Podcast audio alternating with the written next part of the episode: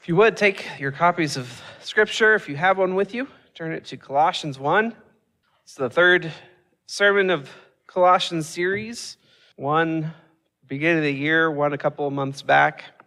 As we've been going through Colossians, we've seen how Paul has encouraged the Colossian church with the gospel.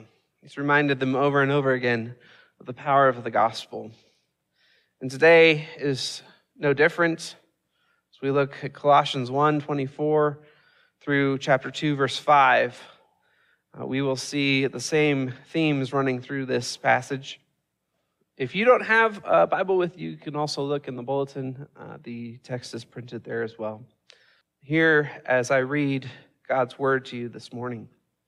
Now I rejoice in my sufferings for your sake, and in my flesh I am filling up what is lacking in Christ's afflictions for the sake of his body, that is, the church, of which I became a minister according to the stewardship from God that was given to me for you, to make the word of God fully known, the mystery hidden for ages and generations, but now revealed to his saints. To them God chose to make known how great among the Gentiles are the riches of the glory of this mystery, which is Christ in you, the hope of glory. Him we proclaim, warning everyone and teaching everyone with all wisdom, that we may present everyone mature in Christ. For this I toil, struggling with all his energy that he powerfully works within me. For I want you to know how great a struggle I have for you and for those at Laodicea and for all who have not seen me face to face, that their hearts may be encouraged, being knit together in love, to reach all the riches of full assurance of understanding and the knowledge of God's mystery, which is Christ, in whom are hidden all the treasures of wisdom and knowledge. I say this in order that no one may delude you with plausible arguments. For though I am absent in body, yet I am with you in spirit, rejoicing to see your good order and the firmness of your faith in Christ. Thus far, the reading of God's word. His word is active, living. These are God's words to us this morning.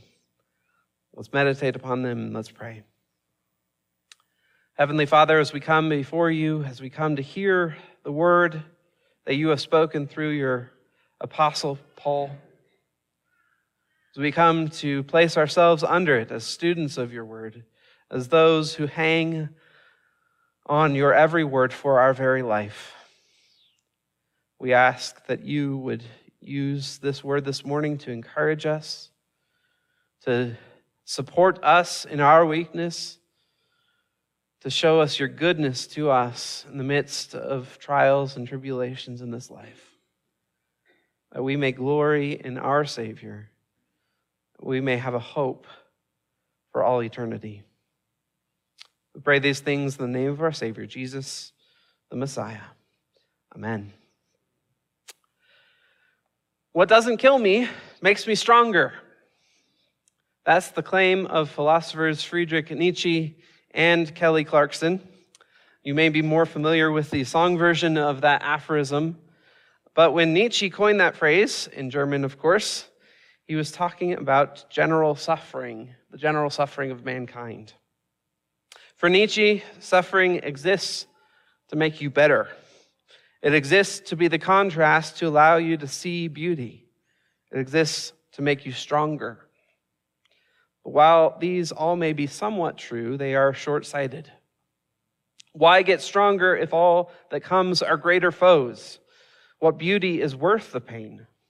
And what happens when inevitably we face suffering that is too great, suffering that is stronger than us, pain that is beyond our threshold, and even the greatest foe, death?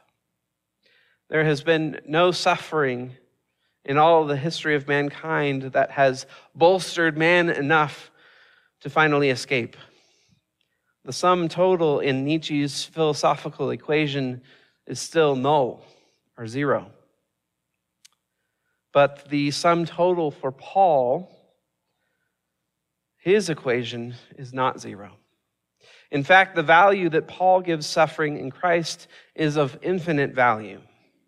Here in this passage, Paul teaches us through his own experience that because we are in Christ, our grief contains the hope of glory, and we can proclaim Christ through our suffering, which will produce treasures in us and in others. Let me say that again. In Christ, our grief contains a hope of glory, and we can proclaim Christ through our suffering, which will produce treasures in us and in others. See all those things in three points today. First, the grief is not wasted. Second, the hope of glory. And third, the realities of suffering. So, as we dive into this passage, let's look at those things today as Paul gives this example from his own life to encourage the church. So, first, how does Paul assure us that our grief is not wasted? Well, Paul begins verse 24 by rejoicing. A little bit odd here. Not in anything that we would normally find value in or excitement in. Paul instead is rejoicing because of his suffering. Paul is in prison, he's uncomfortable. He's endured many trials, both from the hands of man, but also from God's divine providence. And now he's waiting for judgment and possibly death. Others, were they in his place, might have been discouraged or distraught, feeling as if God had abandoned them. Indeed, those that were opposed to Paul, his adversaries, saw his imprisonment as a proof that God had rejected Paul. But Paul rejoiced. And Paul rejoiced for two reasons. One, that his suffering was being used by God to bear witness to the gospel and two, that his suffering was connected to Christ. And in these two ways, Paul teaches us this morning that our suffering is not wasted. Paul says in verse 24, Now I rejoice in my sufferings for your sake, and in my flesh I am filling up what is lacking in Christ's afflictions for the sake of the body, that is, the church. When you read that, read that phrase that Paul was filling up what was lacking in Christ's afflictions, you have to pause a minute. It takes uh, some time to think through that phrase. What does Paul mean? Saying that he's been filling up what is lacking in Christ's afflictions. Were there somehow a deficiency in Christ's afflictions? Were they somehow lacking? This is one of those verses in Scripture that many people have debated and spent many hours on, much ink to tease out the intricacies of Paul's words. When Jesus cried out on the cross, It is finished, the work of salvation was complete. Jesus came to accomplish salvation, and in his death, he made the full propitiation or payment for our sin. Yet, what Paul talks about here is also true.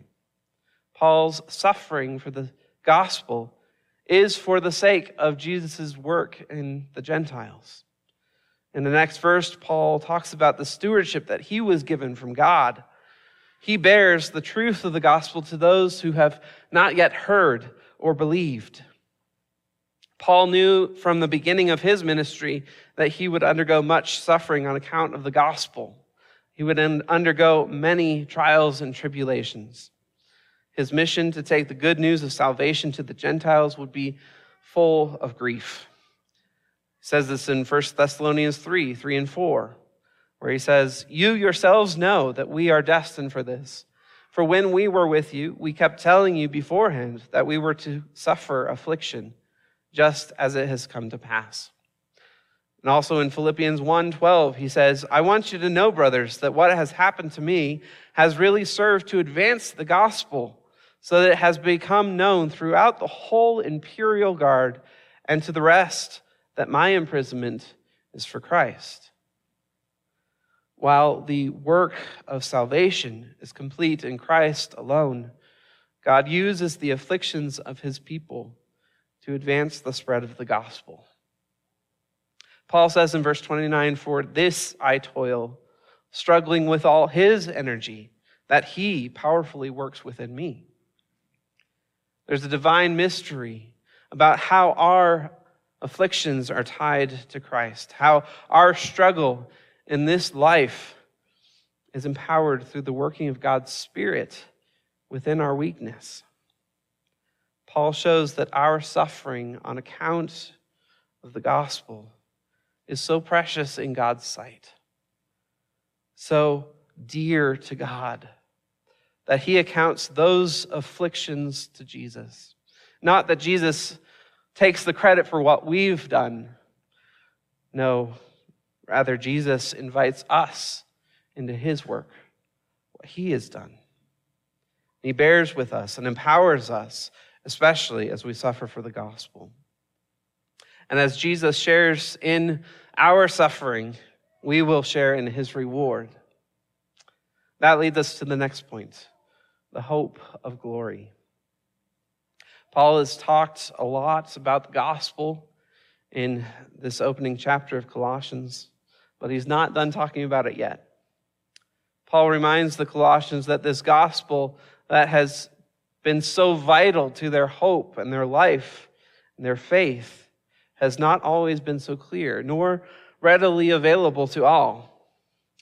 He says in verses 25 and 26 I became a minister according to the stewardship from God that was given to me for you, to make the word of God fully known, the mystery hidden for ages and generations, but now revealed to his saints. In verse 27, Paul elaborates again about this gospel. To them, God chose to make known how great among the Gentiles are the riches of the glory of this mystery. Paul was writing to the Colossians, these people who were mostly Gentiles. And what he's talking about here is this new era where God is bringing in the nations, the Gentiles, into his people. He's bringing in all the nations into his people to make them his own. This gospel is now applied to the Gentiles as well as the Jews. So, what does the, the substance of this mystery look like? Paul says, It is Christ in you. This is the mystery that Christ is in you, working in you, refining you, so that you might be worthy heirs of his kingdom. If Christ is in you, then you have a hope of glory. This hope of glory isn't that you'll gain riches or power or fame, but that because you are united with Christ in his death, you are also united with him in his resurrection and eternal glory. This eternal glory is beyond anything that this world could offer. We want to see Christ working in us and in those around us because if we see Jesus in us and in those around us, then we have an eternal hope of glory. We are pre glorious people. We are predestined for glory. It's like a prince who is destined to be king. Not yet, but one day. We are not yet fully glorious, but that is certainly who we will be one day. And day by day, God works in us to sanctify us, to conform us to his image, to make us holy. How should that influence our perception of others then? Should it not cause us to proclaim Jesus, just as Paul says here, Him we proclaim, warning everyone and teaching everyone with all wisdom that we present everyone mature in Christ? Paul's scope here is universal. It starts with a warning all are without hope save in the gospel. Jesus is the only way to be saved from the curse of sin and death. Are you trusting in Him alone for your salvation? There are so many different schemes in our world, so many different ways to be saved, but they all fall short because they're all based in man's ability. They say if you try hard enough, you will find satisfaction and peace in your own way. But no one can avoid the brokenness of this world.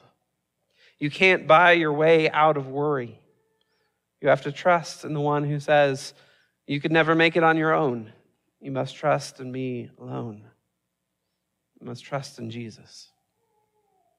Warning then leads to wise teaching. We must all grow in understanding and faith. Friends, God does not lo- let his beloved children linger in their foolishness and their sin, but he teaches them to be wise. Much of what we do here at church outside of Sunday morning is, is centered around this teaching and, and training and building up of one another, whether Bible studies, community groups, youth group, or just fellowship. It all centers around teaching Christ in all his wisdom. And that wisdom then leads to complete maturity in Christ, the fullness of maturity. This maturity isn't just wisdom and uh, stature in the sight of man, but rather is another way to describe what we've already seen this hope of glory, this, this glorious future. And for this, Paul says, I toil. It's exhausting work to suffer, to bear many trials and tribulations for the work of the gospel. It's impossible to do in our own strength. We must rely on the power that God has given us, that we receive through Christ. If we could not see the hope of glory waiting for us at the finish line, I think it would be impossible. And a lot of that has to do with how difficult how severe our suffering is. Our suffering can be detrimental, it can be deep, it can be hard. The trials of this life can be overwhelming.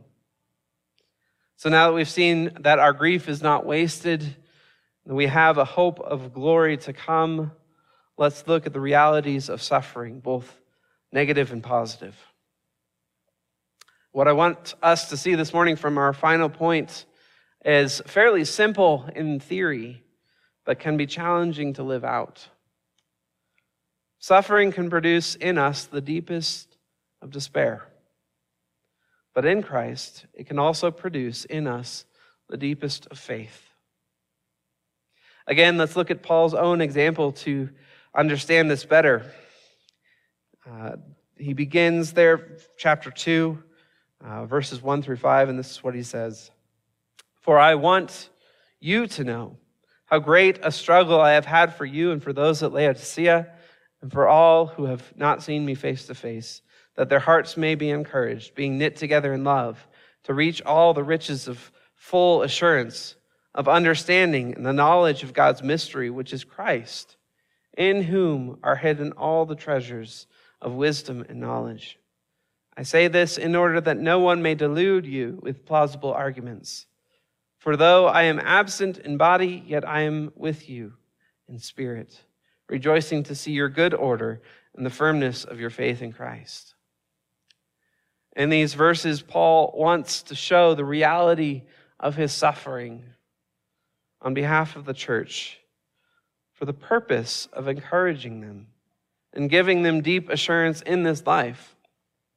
Paul knows the deep and dark realities of suffering in this world. He mentions in 2 Corinthians 11 that, that he was often imprisoned, received countless beatings, and was often near death. And yet he tells of his suffering here to the Colossians to encourage the saints because he knows that many will try to deceive, to persuade the church with plausible arguments. Paul doesn't say what those plausible arguments are here. Perhaps they are many, far too many to describe. But I think that we find many of those plausible arguments in our own world today. These are a few that I have encountered and even wrestled with. If God really was good, He wouldn't put you through this. You have to pull yourself up by your own bootstraps. Or nothing matters. Just give up. Sometimes these arguments come from the culture, sometimes they're whispers in our own minds.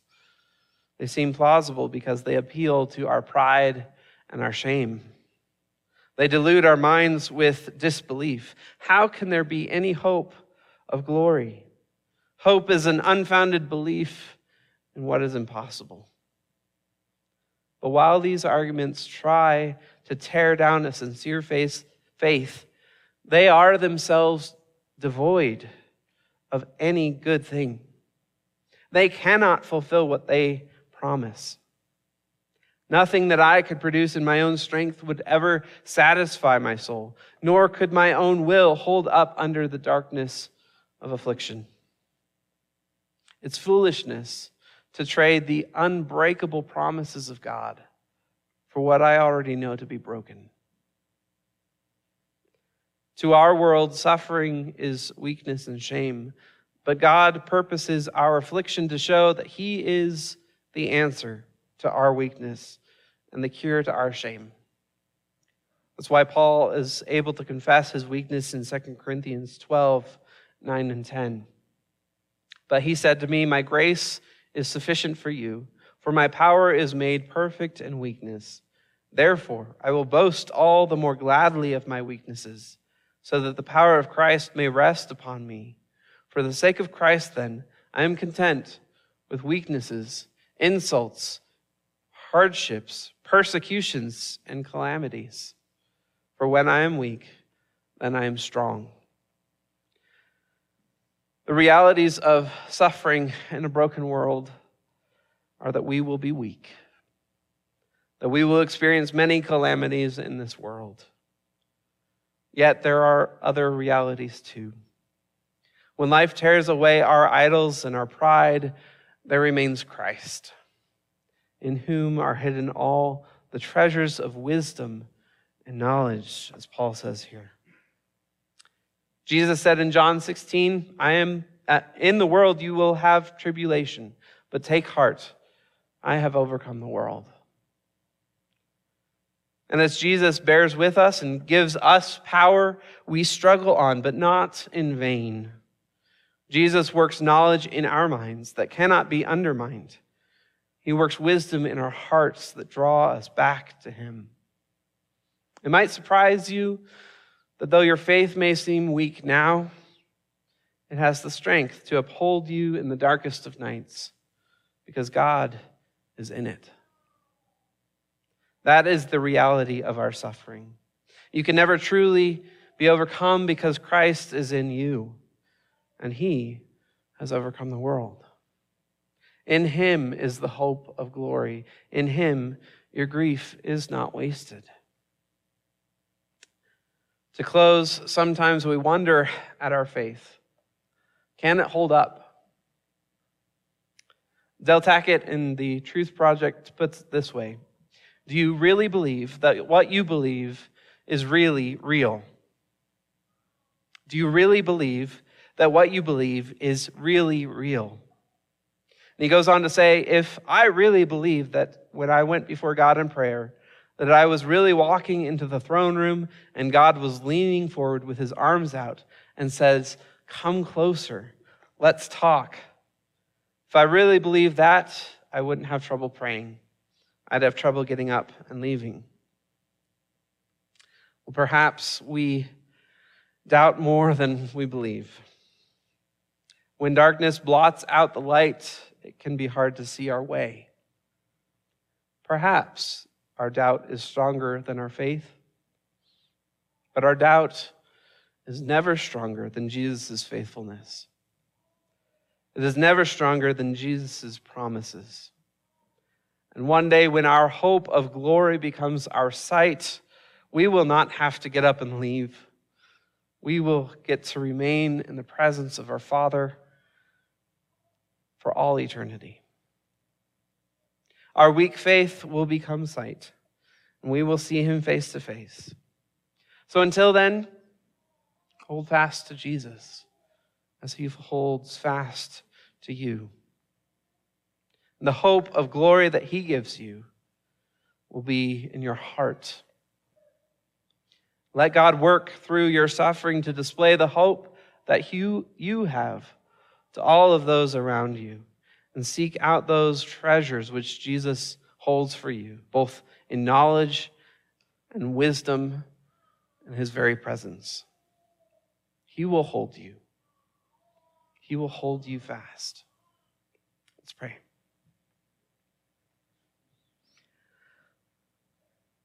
O great Heavenly Father, we ask that you would hold us. You would hold us by your power. That when our faith is weak, when we are blinded by the darkness, so that we can barely see anything around us. Father, be our light, be our strength. Guide us as we continue on. As you call us to display in our weakness your strength, we pray that we would be willing. We pray that we would be intentional. We pray that you would be glorified through us. Hold us fast, O great God, and bring us to that hope of glory where one day we will see you face to face. And in the meantime, let us be your light in a dark world. We pray in Jesus' name. Amen.